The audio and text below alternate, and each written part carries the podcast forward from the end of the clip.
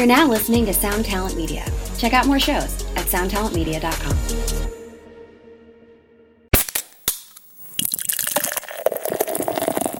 Yeah, totally. I I smelled it for one because I love the smell of like like a vinyl and like freshly printed paper, um, and then f- like kind of felt it and like looked at the vinyl because it's a cool variant. It's like a black and gold variant, um, and then just play it finally, and then just kind of reflecting on how I got there. And it's crazy to think that all that, I don't know, like I guess some artists are different, but all that suffering or all that shit you put into making that is just now this. So it's kind of crazy to like contextualize it in that sense, that all those years and years of just fucking in the studio grinding, like suffering in your life, just putting everything you have into something and holding it in your hand like this is just a really interesting feeling. Hey, what's up, Vox and Hops heads? I'm Matt, the vocalist of Cryptopsy and the host of the Vox and Hops Metal Podcast, brought to you by Sound Talent Media and Evergreen Podcasts, where I sit down with fellow metal musicians, talk all about their lives and music while sharing killer craft beers. I hope you had a killer weekend. I most certainly did. This Vox and Hops episode is presented by Heavy Montreal. Heavy Montreal are Montreal's premier metal promoter, and if you are ever in Montreal and you are looking for an amazing metal show to go to, trust me, Heavy Montreal will have you covered. I'm beyond stoked to have Heavy Montreal behind the Vox and Hops Metal Podcast. Did you get a chance to check out the brand new Cryptopsy song? I hope that you did. It is now available on all streaming platforms. It is the first single coming up from our first album in over ten years called As Gamora Burns. I am so excited to finally talk about the brand new Cryptopsy record that's coming out on September eighth via Nuclear Blast Records. Do it. Go check it out if you haven't yet. If you have, check it out again. In abeyance, it's available on all streaming platforms. Now, before we jump into today's episode, I'd just like to ask you to follow the Vox and Hops Metal Podcast on the podcast platform of your choice. More than that, I would love for you to tell a friend about the podcast. If there's someone in your life that just loves tech death, well, you should absolutely let them know that the Vox and Hops Metal Podcast exists. You can tell them that there are over four hundred episodes where I sit down with some of the world's best metal musicians, talk all about their lives and music while sharing killer craft beers. If you would encourage one of your tech death loving friends to become a brand new Vox and Hops head, that would be something that I would truly appreciate. Now, today on the podcast, I'm very stoked to be with Justin McKinney of The Zenith Passage. Get ready, everyone. This is Vox and Hops episode number four hundred twenty-one. I warn you, what you are about to hear is very disturbing indeed.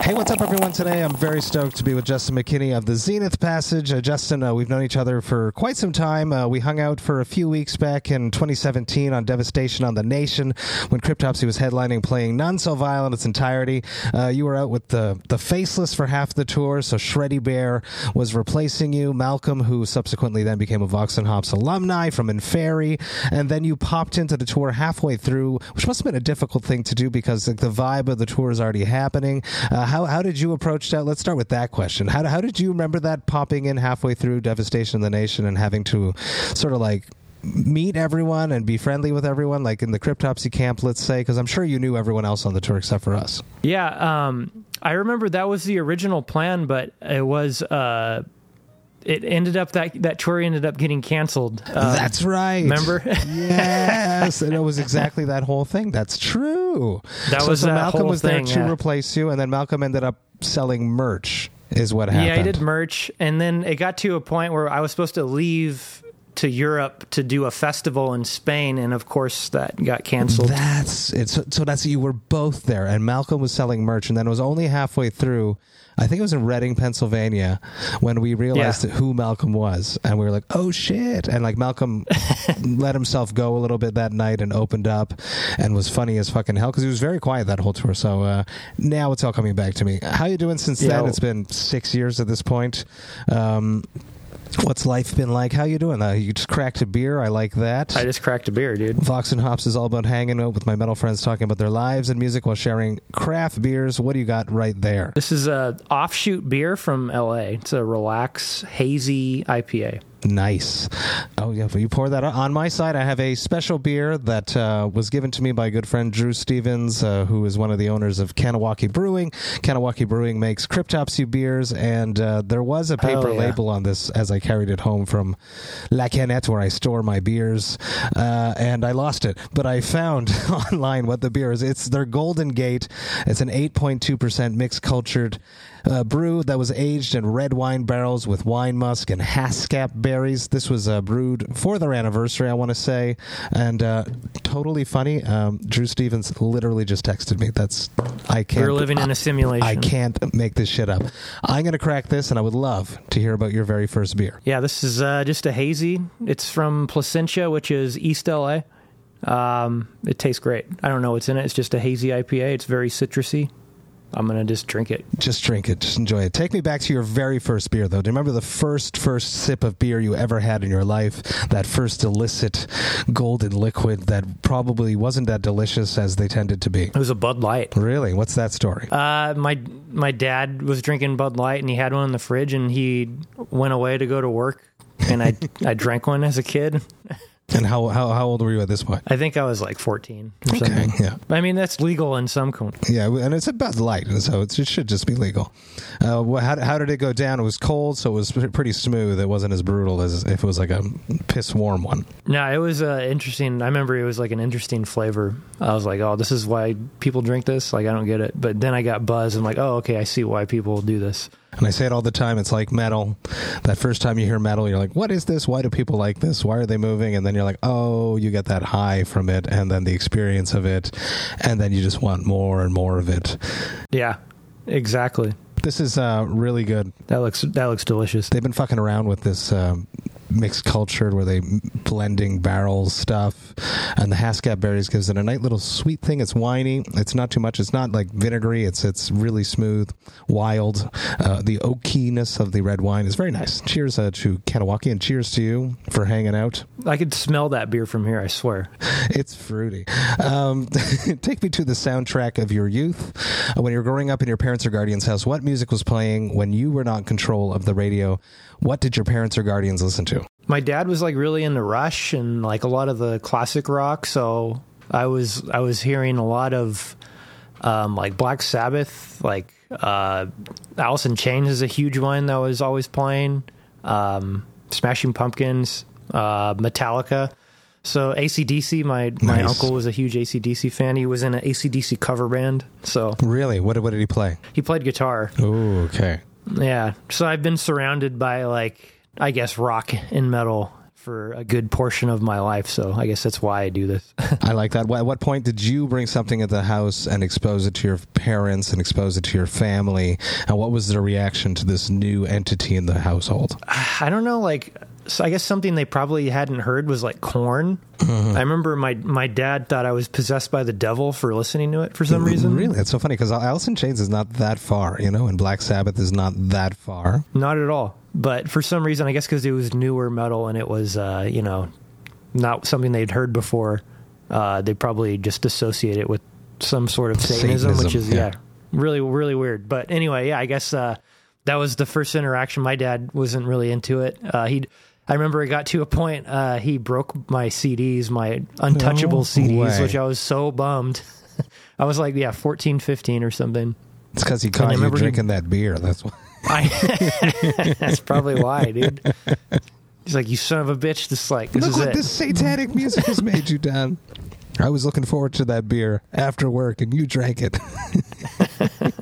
But yeah, it actually man, makes a lot of sense. But uh, since since he was so into music and stuff, breaking a, a music C D, it's, it's like a big consequence. It's like something like, you must have done something to, to, to merit like a massive consequence, such as destroying something that he's also passionate about, albeit he wasn't interested in that genre. Yeah, he was just, I don't know, he's just, he was just on one probably. He, uh, I can't remember the exact stipulation, but it's probably just because I was being a... Uh, one of those just rebellious teens, and then I'm sure something happened and he broke it, but I, I got another one like a week later, so it's all good. Try to do that now with the, the digital world, parents. Um, I know. It's crazy. You'll you'll have to find different consequences to, to, to scar know, your children. You got to put a like a, a block on their phone or something. Yes, it's crazy the world we live in, right? Like, like there's no physical medium anymore for music. And I, I feel like kids like like ten, fifteen years younger than us, like maybe not have the same, I don't know, appreciation for it because they can't hold it in their hand. You know, like reading the liner notes and everything. A hundred percent. And we, you know, what's funny is that we have. You're you're doing it right now for the Zenith Passage, Datalysium. So you definitely put together like a liner note. You put all this extra effort into checking the graphics and making sure it's perfect for a minimal amount of attention, as opposed to ten, twenty years ago, that that piece of, of medium of, of connectivity to the band is going to receive. Yeah, totally. We actually just got our uh, copies in yesterday for the record too, so like being able to open it and yeah. feel it and yeah. like see it in a physical space is like kind of like a feeling that is kind of unmatched, especially when you've been like, you know, busting your ass on the record for so long. To just be able to hold it is just like a really like one of a kind experience. What what how, what goes through your mind when you do that? Because um, I had a similar experience this week, and uh, was it like next, or was did you actually take the time to to embrace and and and uh, like revel in this feat? Because creating a record, getting a record label behind it, um, putting it out, and and having everything happen and have it all line up is a lot of work. Did you did you did you take some time to to feel appreciative that that the stars aligned and allowed you to do this? Yeah, totally. I I smelled it for one, because I love the smell of like like yes. a vinyl and like freshly printed paper, um, and then f- like kind of felt it and like looked at the vinyl because it's a cool variant. It's like a black and gold variant, um, and then just play it finally, and then just kind of reflecting on how I got there. And it's crazy to think that all that, I don't know, like I guess some artists are different, but all that suffering or all that shit you put into making that is just now this. So it's kind of crazy to like contextualize it in that sense, that all those years and years of just fucking in the studio grinding, like suffering in your life, just putting everything you have into something and holding it in your hand like this is just a really interesting feeling. It's it's it's extremely special, the the relationship that we have with our material, with with our our what we pour into it to simply just become a folder in our life. Yeah. And then it's there's weird, isn't the it? Next folder, and then there's the previous folders, and then the we do it to ourselves, and the public definitely does it to us, is weighing those folders against each other, which is yeah. crazy. Yeah. Insane. It's insane to like think like the amount of time that goes into that, and it's just yeah, it's like a folder, and twenty-five seconds someone gives it most of the time nowadays, yeah, and they're like, next. Yeah, it's insane, dude. Like, it just boggles my mind, but hey, whatever, dude. It's not for everyone, but still, like, yeah, for everything to be put into one compact thing is just a wild concept to think about. Well, you're killing it, and I'm excited for the, the new stuff coming out uh, July twenty-first via Metal Blade. Um, Uh, Lexi Contagion just blew my mind, and I was watching it late at night, and I think I was like, I'm going to write Justin and set up a chat, so here we are. Um, take me back to your very first show. Do you remember the first show, the l- first live music experience you ever uh, experienced, the first show that you attended? About the first one, there's been so many. I guess the first one maybe have been Garth Brooks, maybe? My mind is blown. You know how many times Garth Brooks is coming up on the podcast in the past three months? It's unbelievable. Really? Garth Brooks, dude. It's like the fourth or third or fourth time, and I just can't get over how many times. It's so funny. So so definitely like early nineties, he was massive. So so that he was a punk rocker, dude. He like destroyed his acoustic guitar on on stage. This shit's sick. So so what what what was that? What was that vibe like? Were you already playing at that time, and did you start playing because of your uncle? Um, and was your uncle there with you at the show? How, what what is this experience of going to see Garth Brooks? So I, I grew up on a horse ranch. I'm here right now. Um, I don't live there anymore, but um, full circle. I yeah, I grew up on a on a horse ranch, and my grandparents are heavily into like, you know, horses, and they were cattle ranchers. Um, so I grew up in like a very like cowboy-ish kind of uh, kind of community, I guess. So I was wearing boots and spurs and all that shit. And then uh, they were huge into country music. So when Garth Brooks came to Fresno, uh, Fresno, California, we ended up going. And I remember seeing, I think that must have been the first time. I was really young. I was like eight years old. Wow. So that was probably before I played guitar. I mean, I'm probably, I probably held one and, you know, fucked around on it, but I didn't really know what I was doing. Damn. That's cool to take a massive show like that at eight years old. Was it, it must have been intimidating yet exciting, yet we're, we're, I guess the music was playing in the house, so you must have known some of the tunes. Yeah, yeah, totally. I knew a couple of them because, like, I was, they grew up on that stuff here, like with uh, Brooks and Dunn and George yes. Strait and Garth Brooks and everything. It's kind of just everywhere around here. Um, but yeah, like, I guess, like, technically, if you really want to say my first concert was when I was in the womb, when my mom, she went to go see Van Halen. Hell yes. In eighty-eight. So I guess technically this that is would why be... you do what you do. This is it. Something I've never asked anyone, and I've never had the experience to ask it, is um, we see, like, cowboys being tied to country music. Um, how do, like, horses react to different styles of music? Have you experimented with this?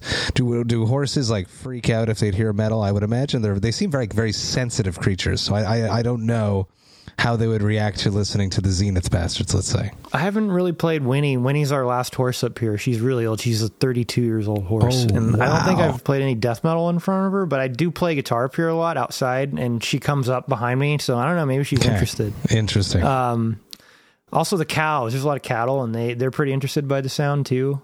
So I don't know. Also, I don't know if you've seen those videos of, like, like a girl will be singing in a field, and then these, all these cattle just come up behind mm. her.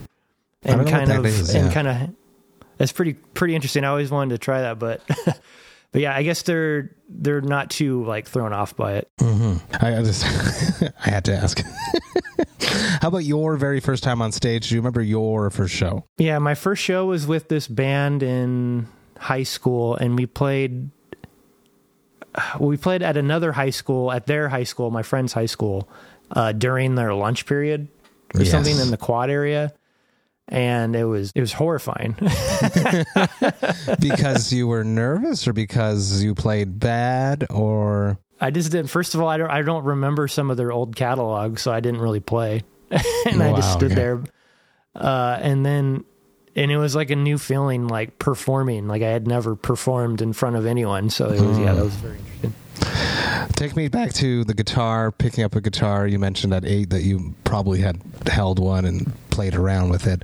At what point did the guitar become such a big part of your life? I guess, like, when I really started giving a shit about it was when I was in, like, my early teens. My uh, my uncle was a guitar player, and then my my my other uncle on my dad's side, he was a drummer.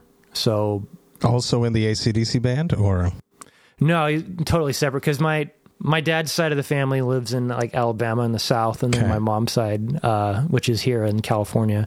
So I was, like, spending time between both sides of the family and picking up, you know, different sides of the music spectrum from both of them. And both of them were into rock and metal. So it kind of, I guess, was motivating on both ends. So, uh, my Uncle Mike, my late Uncle Mike, he, he was the one who kind of showed me the way, like, to, like, metal and rock. He, like, had all the guitars and got me really interested in guitar. Like, we picked out a guitar, my first guitar, with him. Um, and then I don't know, I just kind of started jamming with him. And then when I was back in Alabama, I jammed with my other uncle who was a drummer, and I'd learn, like, I'd kind of just try to pick up on, like, Alice in Chains. And I remember we'd always, like, jam Alice in Chains, and I tried to just jam with it as much as I could. That's so cool. So I was at a young age just just jamming with a drummer. So it was uh, it was just kind of, I guess, natural for me to just continue doing it because everyone else in my family was kind of doing it. So, yeah, I don't know. It made it really easy to keep going. Yeah, if there's, like, support and, and you see that music is more than, like, lessons or being great. There's, like, a, a funness to it. I think that's an important thing to learn at a young age as opposed to... no shade, I guess is the word, to anyone that's been trained classically, because a lot of that is perfection, and you have there. There's like not much fun. There's no like creative endeavor of it. It's you must be like a performance robot, and and it can I can I can feel that being stressful. Like the um, what's that? There's a Japanese. Um, a Japanese technique where you teach kids how to play violin. Oh, the Suzuki method? Thank you.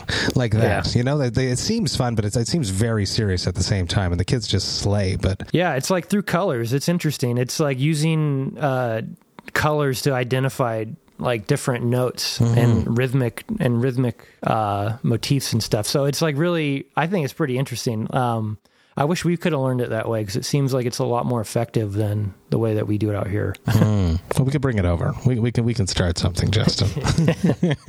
uh, at what point did you like start putting bands together and um, taking it like out of the the the jamming aspect, the the cover aspects, and start composing your own music? Well, I guess yeah, I was that high school band, uh, Makeshift Armada is what it was called. Um, and it was like a metalcore-ish kind of band. We had no choice and back then. Yeah, I know. Yeah, and then like I just started figuring out how to write with people then, which was cool. And then I discovered Guitar Pro, mm-hmm. um, tablature. Like I got really into tab reading um, in, in high school, so I started figuring out how to just write my own songs in Guitar Pro, and then it kind of just took off in a whole different direction. Uh, then my next band was a grindcore band, so a pretty Ooh, big jump. That is a big jump. Uh, back to Guitar Pro, though. Um, were you writing stuff that was outside of your means and then had to physically catch up to what you were mentally creating?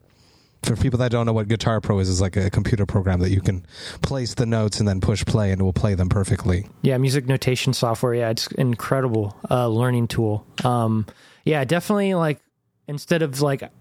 trying to, you know, shed the lick or shed the riff, I would just input it into Guitar Pro and play it back, and then know it, like, okay, like I've discovered this riff, now I need to find the next riff to go off of that. So interesting. That became like my building blocks, and like now my, honestly, I still do that to this day. Like I just put in the riff before I lose it. And then it's, wow, okay. It is somewhat out of reach of my playing, but it's like all you have to do is practice it, and then you'll learn something from it. You'll make yourself a better player because it's you kind of have to play that song now. So. Wow, that's scary. That's cool. I guess I sort of do that sometimes with the new record that's coming up there. That oh, there, there's certain yeah, parts dude. that are just a little bit out of reach, and we'll see how that translates to stage, but I'm going to practice and nail it. You're inspiring me, Justin. Yeah, you mean you don't have a choice. You got to do it. It's you like, shit, wait, I did that to myself. No, we chose we chose the right singles, so if you get what I mean. Yeah. See, it's kind of funny you mentioned that. The next single we're putting out uh, this month in June is is probably the hardest song to play on the record, and wow. I'm, I'm like struggling to get it down right now, so... It's funny that you mentioned that. It's a, it's a struggle we all live with. I think it's just a... And then there's like people that are like, oh, I can't do it, oh, I can't do it, and certain band members who I'm not going to name, and then they sit down and they just nail it. Yeah, exactly. You know what I mean? Like, it's that whole yeah. hype, mental hype up until they actually just physically approach doing it. Yeah. And um, they're like, well, this is no, that's not that bad. Yeah, exactly. Like the, earlier, they're freaking out about it. The yeah. whole time. And then two days later, they're just nailing it. Uh, Datalysium's coming up very soon. Uh, I love the new, the first single. I don't necessarily listen to singles, but, you know, we toured together. I wanted to check out what Hell was yeah. going on with you guys. Metal Blade release. Love that label. Um, I think it's a good home for you guys. Uh, talk to me about uh, everything that's going on there. Let's start with working with David Tarrow, Vox and Hops alumni. I love him. Uh, he's been doing killer work with uh, Allegian, with uh, Cattle Decapitation, so many, so many, Arch Spire, so many, so many other bands. Talk to me about that experience. Uh, did you go and live the whole immersive experience the way that that Cattle has done it, the way Arch Spire has done it? Uh, did you go and live on his compound, I think he calls it? Yeah. Uh, and uh, what was Death that experience? Metal Mayberry. What was that experience like? Yeah, it was great. Uh, he called. I remember he called it Death Metal Mayberry, but uh, we stayed in, in his little red house, and exactly. I called it the prison. It looks like a barn, so I called it the prison barn. So yeah, it was fun. Like I had everything tracked besides like a handful of vocals. Um, Like all the guitars were tracked, all the bass was tracked, all the synth was tracked, most of the vocals were tracked. Uh, I did all my singing parts there, and then I did, and then Derek did more parts there too. Mm-hmm. Um, and then I tracked a lot of solos there, and we kind of sat and went through a lot of the mixing. And uh, I fucking love Dave. He's one of the best dudes. Um, I, I've known Dave for a handful of years before working with him, which was cool. So we already had like, you know, a friendship to to go off of, and we vibed. It was very natural and felt like home there. Um, and he's just a guy who gets it, you know. He uh, he's got an, like a very keen ear. He he can hear things that none of us hear, and he can like offer insight. Even if we don't even use it, it's like cool to hear his insight and then maybe start thinking about the part. But a lot of the melody and harmony that we use on some of the vocals was his idea, which was really cool to like to like work with Dave on that. But the guy, the guy, I love that guy. He's he he like totally gets the music. We all vibe. Like everyone, everyone has the same like kind of music palette in terms of the metal spectrum. So it was like everyone was just having a great time. And he's super cool. And he likes good beer. Um, talk to me about doing vocals there. Why do you feel comfortable and confident recording guitars on your own?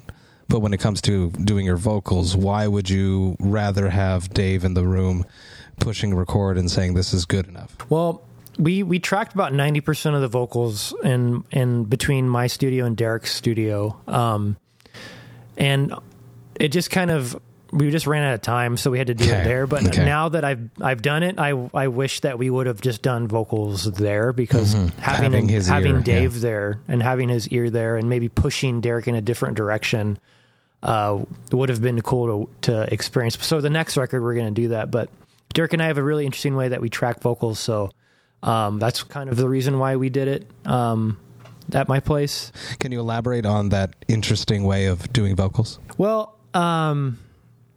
so what we do is like, I'm sure like, I'm sure, you, I don't know, like you might do it too, like where you, you hum out the pattern, right? Mm-hmm. Like you find the pattern to the music, and then now you have to plug in all the lyrics you wrote yeah, into that wonderful. Pattern. Yes.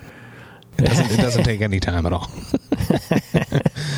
So like in doing that, some of the patterns were so complex that it requires like, you know, a lot of, of finagling and figuring out how to phonetically yes. get those words in there, which require to say a word that's not really the lyric, you know what I mean? So like, yes, to make it come, come off the tongue uh, a lot easier and fit rhythmically, you have to change the word a lot. And it requires a lot of uh, tedious tracking things that we had to do to make it happen. So, and I didn't know if like Dave would be down for that. So I just wanted to get it out of the way and make it as smooth as possible for Dave, um, having everything ready for him. Um, but I think next time we're definitely going to just do all vocals with Dave. Pure immersive, just just let let him do his thing. Yeah. Um, having Derek join the band, it's been a while now, but new for me since we've had a chat there. I toured with Derek, I want to say, Summer Slaughter two thousand eight.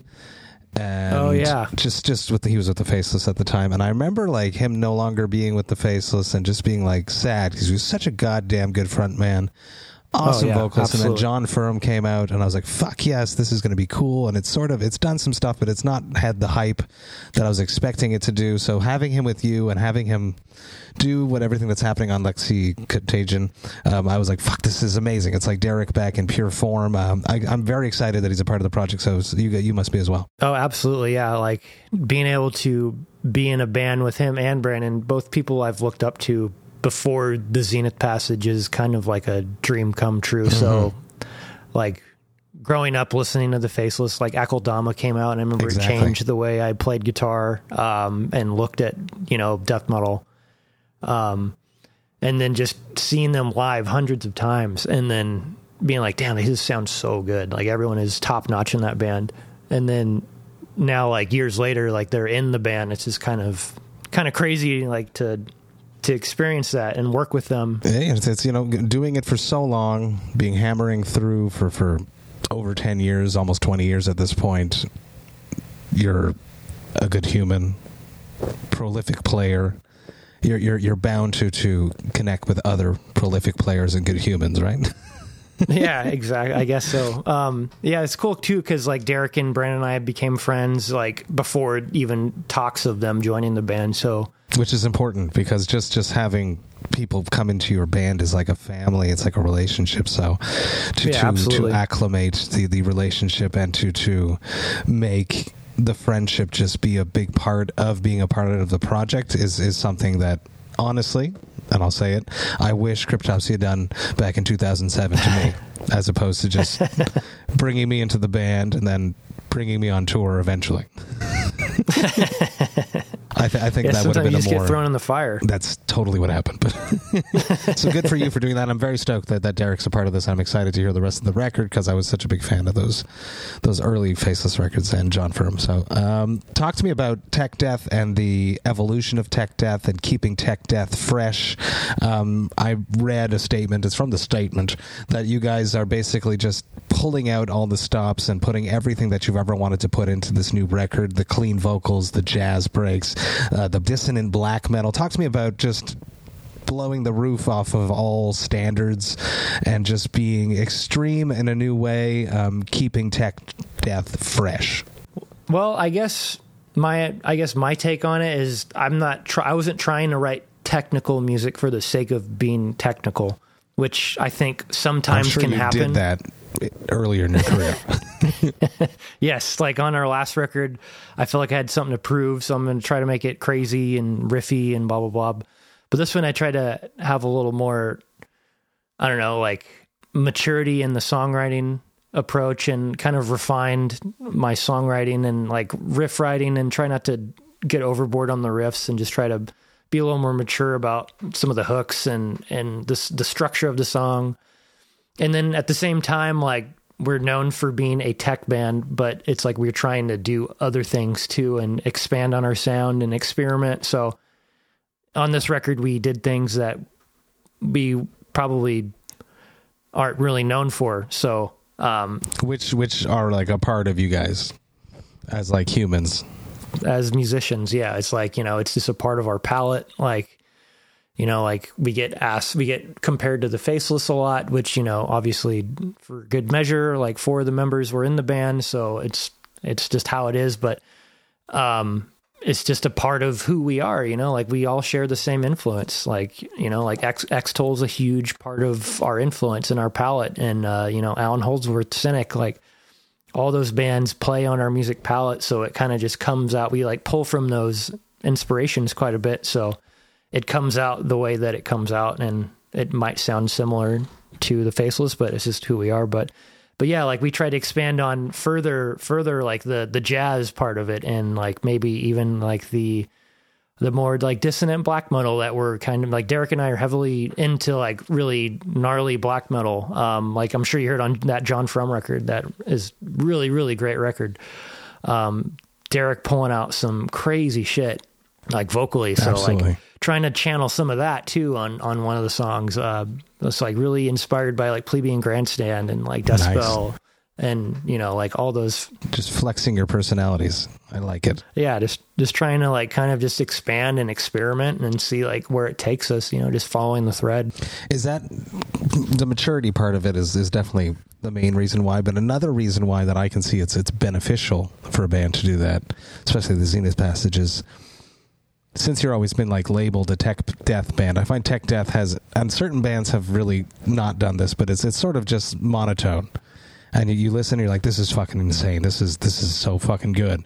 And then the second song, you're like, yeah, this is also also good. But it's because the the the shock value. It like you're, you you you get acclimated to the intensity, so you, you become less and less impressed, despite the fact that the technicality is still there. But when you add in these other aspects to it, it creates more of it like an atmosphere, and it creates more of like a humanistic um, evolution, like a ride almost. So so when the technicality comes back and the brutality comes back, it's so much more impressive. Exactly, exactly. That's uh, I call it a death metal palate cleanser. Yes, yes. It's like a little sorbet. Yeah, it's like having some ginger in there, you know, like you got to clear your palate. Amazing. Um, so yeah, like that's the way like I try to think in the in the track listing too, is is like yeah. I, I you know, you get listener fatigue when you listen to this music, and it's not because it's bad, it's just because it's so fucking crazy, and it's like you want to like take it all in and enjoy every aspect of every song on that record, but like, you need a break sometimes. Like, at least for me, like, I, it might not be like that for everyone, but for me, like, I need to take a break and, like, rediscover that insanity at a certain point. Exactly. And, like, bring me back to it. And so, like, your point, like, it makes total sense. Like, that's Beneath the Massacre for me. I can listen, I, when, when, when a new Beneath the Massacre a record comes out, I listen to one song at a time, and then I take a break and I go do something else, and I come back and listen to the second song, and I'm like, whoa, the whole time, you know. But I have to take a break. Yeah. If not, listener fatigue hits me. Exactly. Yeah. So that's like a thing that was like highly considered in, in like putting the songs together, like in the the song structure, like writing them um, a certain way, and like even spacing them out the way they're spaced out on the record. Like towards the end of the record, it's a totally different record. It's mm, not the trip. First half of the yeah. record. Interesting. Yeah, it's like a total journey. So like the midway point of the record is kind of like... Is that like when you would flip the vinyl? Yeah, exactly. On side B is where everything changes. Okay. Uh, where does it go, if you can tell me? I know in the, we're early in the press cycle. That's all right. Um, it's, it gets a lot more atmospheric. It gets more melody driven. It gets less like insane in the technicality part, but it also offers that too. Like it also re, it like it goes back to where the technicality is and the insanity is, while also expanding on the melody and like the, the big atmosphere of everything, and just kind of just pushing away, but also taking with, if that makes sense. It does. Um, I am very interested in this next question. Now, you are typically packaged with, with tech death bands and stuff, but it sounds like as a band, you're trying to branch out and step, like still have your feet in the tech death world, but also put your feet somewhere else. So what would be a very cool tour package that would put the Zenith Passage in front of the a whole new crowd of people, but it would still work outside of the tech death world? For myself, I wrote down before as you were talking, like Between the Buried and Me would be something that would make sense from what I'm hearing. Oh yeah, like they, I'm a huge B T Bam fan. I, I toured with them with Surruption uh, when I was playing yes. with Surruption, and that like kind of hit one of my bucket list items. Like even though it wasn't my band, it was like, fuck, I got to tour with B T Bam. Yes, but Surruption um, rule. I yeah. think. I fucking love Surruption. Uh, I guess a band I would really love to tour with would be like would be Ishan's band. Hell yes. Uh, or even Opeth. Like hell yes. I, I feel like all roads lead to Prague or Jazz, right? Like it's just kind of feels like that's just the destination sometimes. You're but, going back um, to your, your dad's roots with the Rush there. Yeah, it's just always all roads lead to Prague. Uh, it's funny. Like I don't know. I just keep. It's not like I'm trying to not do tech, but I would also just like to not always do tech. You know what mm-hmm. I mean? Like I don't want to be like pigeonholed into always having to do that. Not that there's anything wrong with it. No, no, because there's amazing things happening in tech right now with like Arch Spire and N T Os. N T Os are also flexing into different areas. Um, oh, absolutely. I can definitely yeah. see you guys doing something interesting together and it, it being something new at the same time, you know?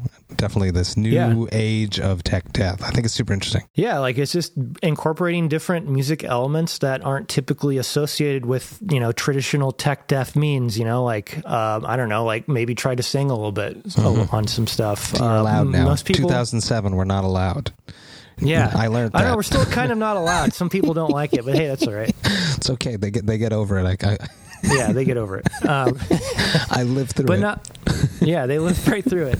And also, like, you know, like some of the, the black metal stuff, like it's mm. like it's not like I'm trying to push in one direction. I just want to like explore my palette more. Um, and whether that be, you know, future funk or artistic freedom, which is very yeah, cool. Yeah, exactly. You found a way to like expand the the tech death umbrella far enough, wide enough, so that all of your interests are falling underneath the umbrella, but you're still completely underneath the Zenith Passage umbrella, which is amazing. Exactly. Yeah, yeah. So it's like you can still be intense, and the music can still be like really, you know, highbrow and extreme, but you can also kind of expand on your musical palette and your musical inspiration, and, and that's what we're just trying to do. We're not trying to do like a one eighty or do anything, no, exactly. but we're just trying to... Just an inch at a time.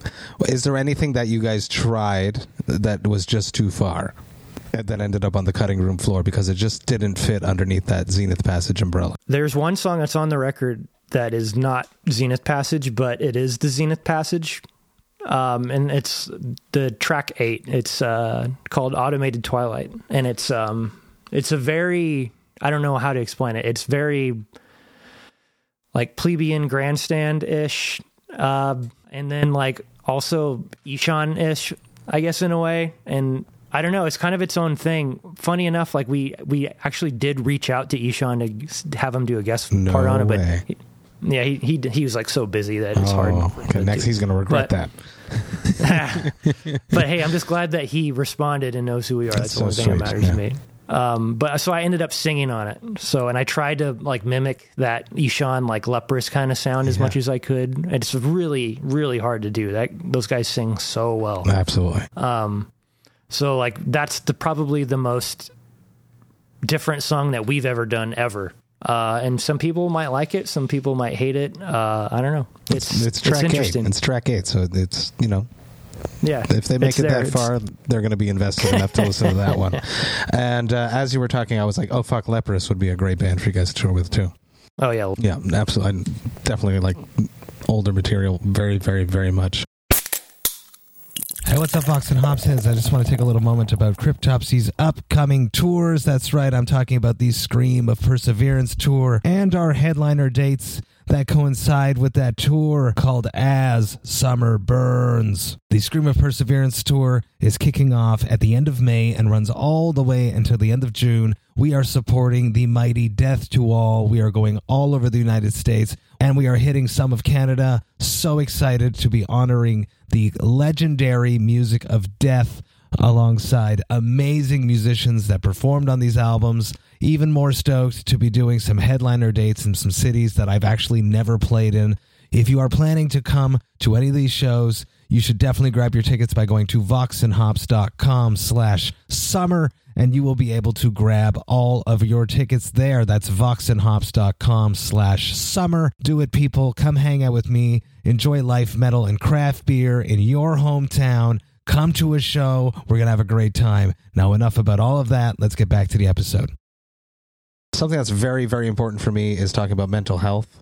Um, it's something that I think that everyone should just face and be open about and discussing, seeing that not everyone is one hundred percent perfect all the time, the way that social media, we reflect ourselves being just the most ideal, perfect lives, and it's not true. So I love to ask how my guests cope with the darkness. What is your tactics? What do you do to face those darknesses? And what do you do to get out into the light if you're ever in the dark?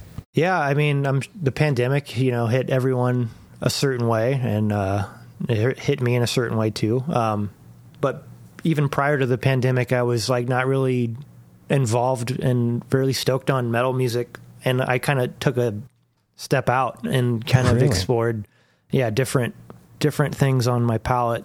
And like, did you put your guitar away, or were you still doing guitar? No, no, no. I was still doing guitar, but I was doing more jazz okay, and like more okay. like. more like just kind of really interesting kind of just things that I wouldn't necessarily get that into uh, musically. So yeah, like a lot of crazy, uh, like future funk, um, I guess neo soul was what it would be considered. Uh, so I really got involved in that, and then just kind of exploring my instrument a little more, like harmonically, you know, and, and in doing that, like it kind of helped me get out of a dark place. And then uh, even disconnecting from music itself and like my instrument itself, and then just kind of disappearing into the into nature is like a, a big thing for me.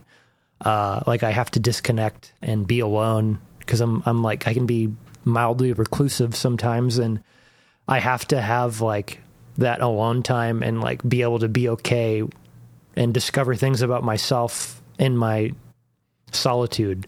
Mm-hmm. Uh, and that works for me quite a bit, because I'm like an introverted person. So I always have to like, you know, after every social interaction, I have to take like a day off.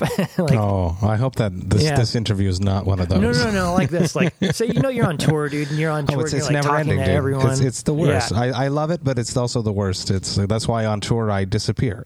Yeah. Every day. I, I open my Google Maps and either I walk to a bar nowadays, but back in the day, I would walk to the green, whatever the green was on my yeah. Google Maps, and I would go there just to be alone and be with trees.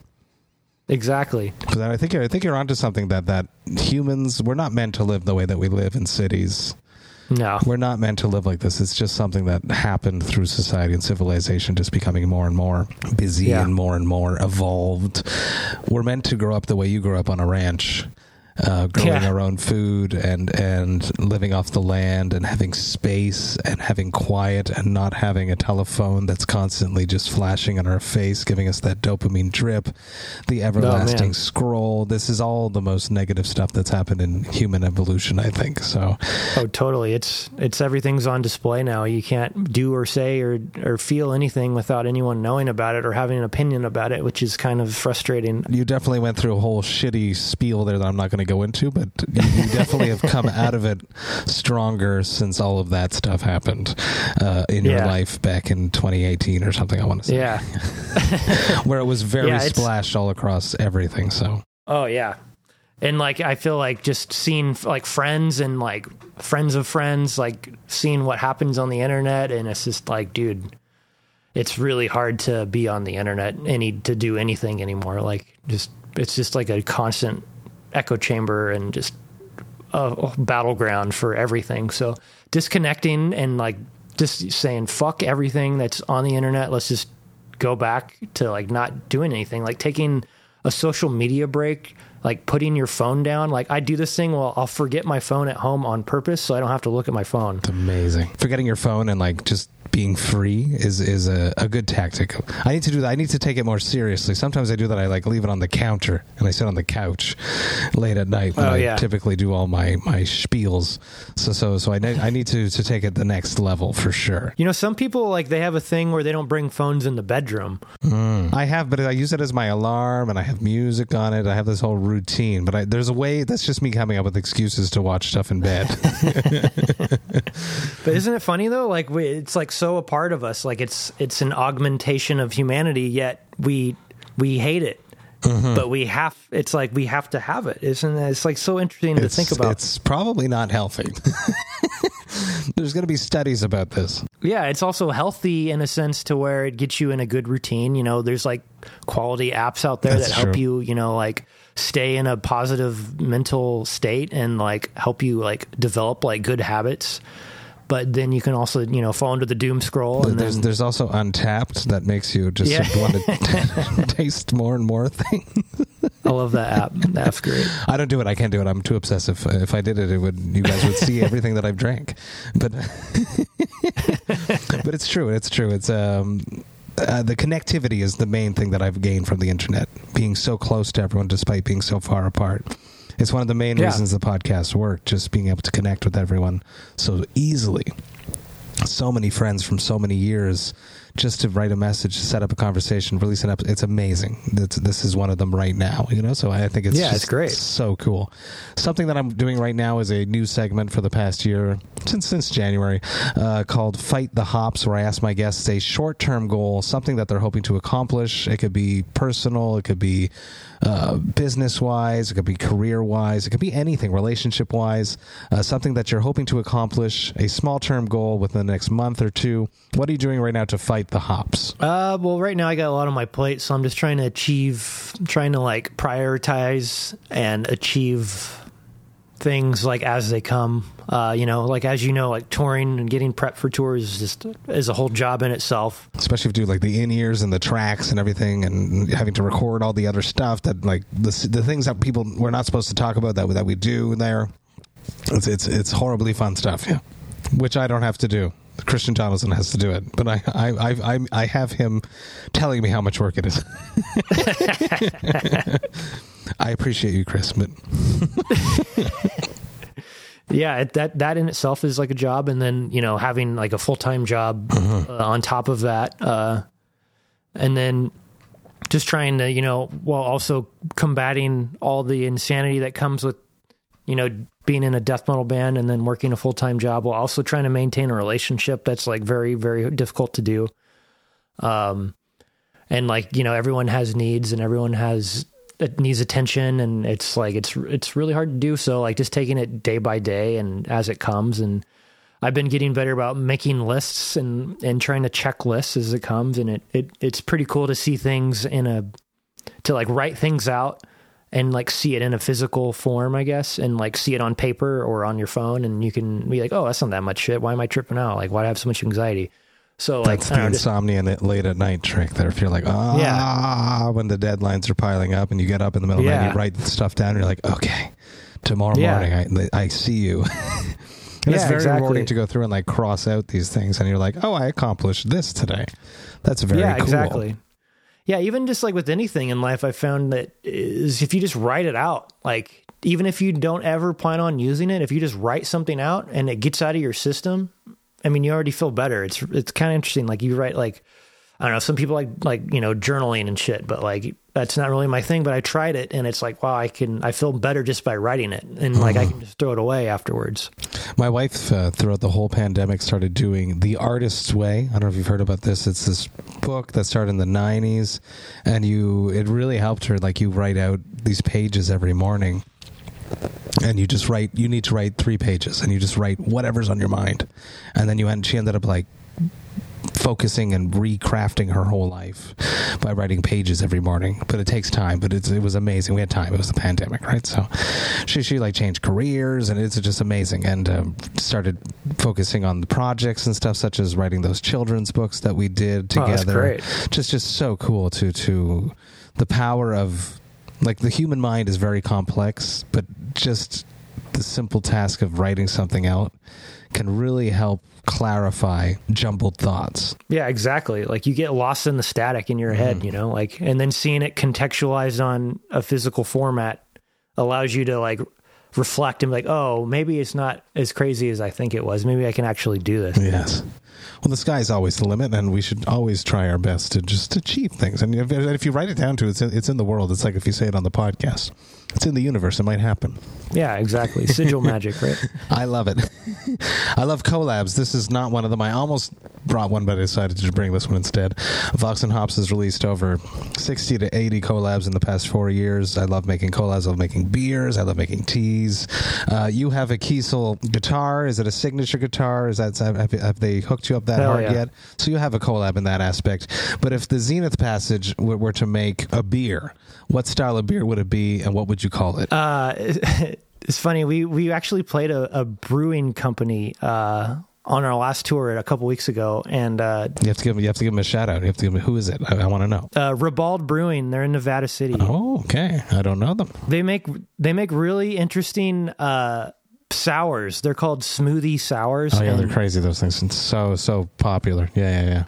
Uh, and they make really good, like they make a quality michelada, which is a very hard thing to do, but they do it right. Nice. And for being in Nevada City, like that is like sick, dude. Because Nevada City is like way out in like Northeast California, uh, near Sacramento. So having a quality michelada there is sick, and an awesome brewery and a venue that is like welcoming death metal bands. Like it's like a newer venue, like. Huge shout out to them. Those guys are so sick. Very cool. Uh, yeah. They're on my radar now. Yeah, they're sick. Um, quality dudes. Um, so would you, yeah, would like, you go with a smoothie sour? What would you go with? You're drinking a hazy now. Yeah, I don't really, you know, it's funny. I don't really drink hazies. Like I I used to be a really big I P A guy, but I don't know. I I think I've just gotten so over that flavor profile, you know, the hoppy, the bitter hop thing. I just kind of, I've been like a cerveza guy now. Yeah. With a nice little Mexican lager. Yeah. Yeah, dude. They're so good. Like, I guess that's why, like, I would, if I were to do like a, a Zenith one, it would probably be like a Mexican lager type with lime and salt. Hell yes. Let's do it. Let's find yeah. someone. I like it. Hell yeah, dude. One last question. Classic Vox and Hops wrap-up question. It probably doesn't happen to you very often, but every once in a while it happens to everyone. What is your hangover cure? Uh, my hangover cure is Pedialyte and Taco Bell. Hell yes. That sounds like a, like a, an Alexander Kendrick trick, but it works, people. It gets, it gets the stuff out. Justin, thank you so, so much for taking the time, hanging out with me, talking about your life, talking about music, talking about craft beer. Uh, Datalysium's coming out very soon, July twenty-first, Metal Blade Records. It's uh it's a banger. It's good. It sounds like it's going to be really interesting, and I can't wait to uh, totally dig in and enjoy the whole record. I can't wait to hang out with you soon. Justin, thank you so, so much. This has been great. I'm happy that we connected six years after hanging out last time. I truly appreciate it. Yeah, you. dude. Cheers. Thanks for having me. Hey, thank you all so, so much for listening right to the end. You know that I love and appreciate that. Man, this was an awesome conversation. I am so damn stoked that I reconnected with Justin after all these years. I am very happy that I was watching the video for Lexi Contagion and decided to hit Justin up so that we could have this chat. What an amazing approach to tech death they are bringing to the table on this brand new album, Datalysium, which is coming out this Friday, July twenty-first. Go check it out, people. It's fresh. It's experimental. They are pushing the boundaries of what tech death is, and I freaking love that. Massive thanks to you, Justin, for hanging out with me. Really appreciated it. Can't wait to hang out face-to-face real soon. Now, if you enjoyed this Vox and Hops episode, you should sign up to the Vox and Hops Metal Podcast mailing list. You can do that on my website, vox and hops dot com. When you do that, you shall receive one email a week that contains all of the details of everything that has happened recently in the world of the Vox and Hops Metal Podcast. You will get to see which episodes I dropped recently. You will get to see which episodes I have coming up. You will also get to hear about any projects I have in the works before I announce them to the public. And you'll get to see which albums the Vox and Hops album review crew have reviewed recently, as well as the brand new albums that have been added to the Brutal Awakenings playlist, which is curated by Jerry Monk, Vox and Hops' metal architect. Jerry goes out and listens to everything and puts the best brand new extreme music all on the Brutal Awakenings playlist for our listening pleasure. It's available on both Apple Music and Spotify, and if you are ever looking for something new to listen to, trust me, the Brutal Awakenings playlist will have you covered. There's always a lot of stuff going on in the world of the Vox and Hops Metal Podcast, and I hate when you miss a single thing, so please do me a favor and sign up to the mailing list. The Vox and Hops Metal Podcast is brought to you by Sound Talent Media and Evergreen Podcasts. I hope you have a killer rest of the week. I will be back next week with two episodes, the final two episodes before I take a month-long break in August. But until then, remember to enjoy life, metal, and craft beer. Cheers, Vox and Hops heads. Hey everyone, this is Tuck from Fit for a King, an off-road minivan. Every week I bring you fun interviews alongside your favorite metalcore entertainers with my new podcast, Get Tucked. Join me every Monday with bands like Counterparts, Crystal Lake, like Moths to Flames, and many more. We play unsigned and undiscovered bands, deep dive into each artist's history, and of course provide the greatest breakdowns in current metalcore. Tune in to Get Tucked every Monday, out now through Sound Talent Media.